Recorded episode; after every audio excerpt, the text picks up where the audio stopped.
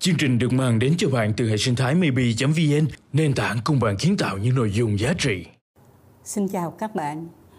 Đây là 5 phút chuyện thị trường và tôi là nhà báo Kim Hạnh.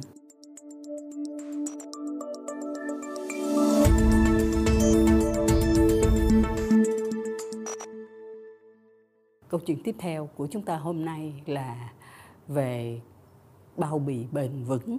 Các bạn thấy là chúng ta mua hàng đó, là chúng ta bao giờ cũng rất là chú ý tới cái bao bì.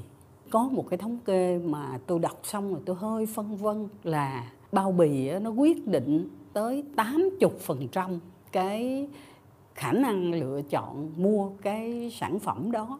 Tôi thấy những cái bao bì nào mà nó quá đẹp, nó quá lộng lẫy, nó quá công phu thì tôi lại hơi tiếc tôi lại thấy là sao vậy? Sao phải làm cái bao bì nó tới như vậy? Tại vì khi mình mua về xong là mình bắt đầu mình tiễn đưa nó lên đường rồi. Mình cảm thấy là nó hơi lãng phí.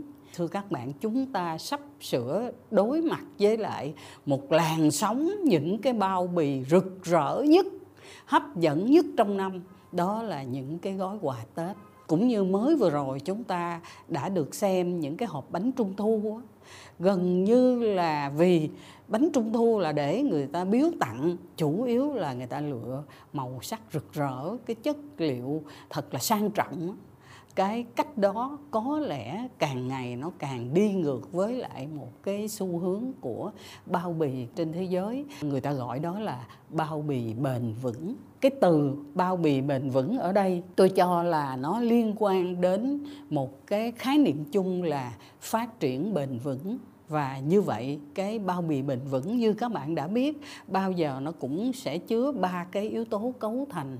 Một là chất liệu của cái bao bì. Ví dụ nó bằng nhựa nhựa đó nó có phân hủy sinh học hay không? Nhựa đó có phải là nguyên liệu tái chế hay không?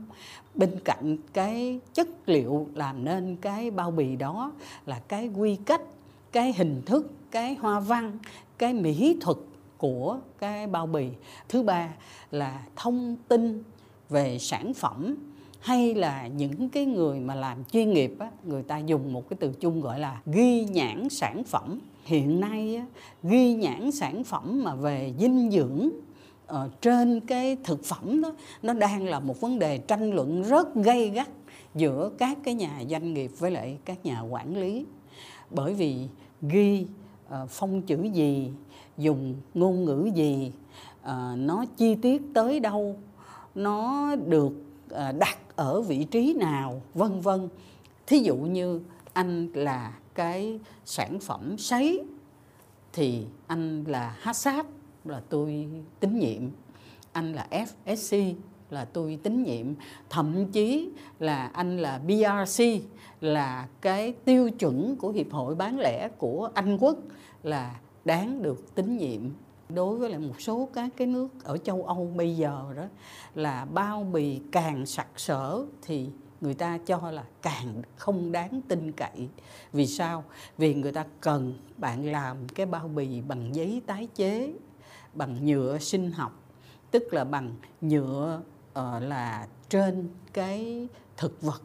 Hiện nay người ta sử dụng các cái loại uh, bao bì bằng vỏ bắp hay là bã mía, những cái bột đó người ta làm ra những cái bao bì mà nó có thể tự nó phân hủy được. Bao bì mà nó càng nhiều nhựa đó, nó càng bóng bẩy thì nó lại càng ít được lựa chọn. Chúng ta mua những cái sản phẩm điện tử các bạn nhớ là chúng ta thường hay thấy nó có những cái tấm nhựa mà nó có cái túi không khí, mà nó thành những cái bong bóng nhỏ nhỏ.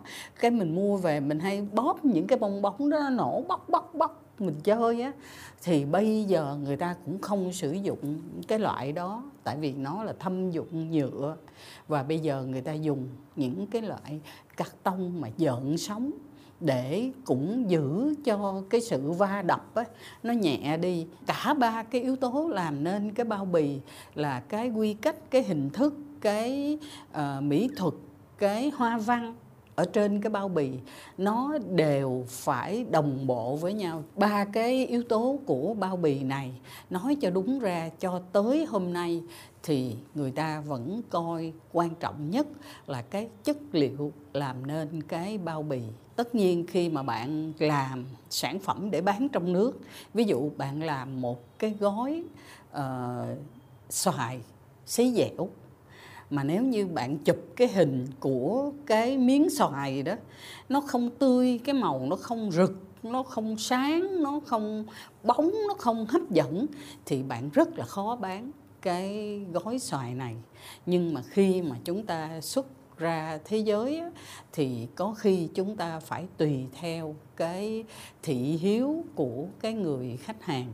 Cho nên, thưa các bạn, bao bì không phải là chỉ để bỏ cái sản phẩm vào và xách đi ra khỏi cửa hàng, đem về tới nhà của mình rồi cái mình lấy cái sản phẩm ra xong mình vò nùi cái bao mình bỏ vào thùng rác là hết.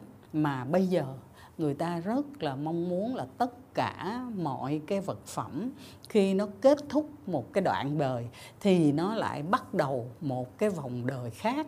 Tức là nó tuần hoàn. Câu chuyện của chúng ta về bao bì bền vững tới đây xin được tạm dừng và xin hẹn gặp lại các bạn trong 5 phút tiếp theo.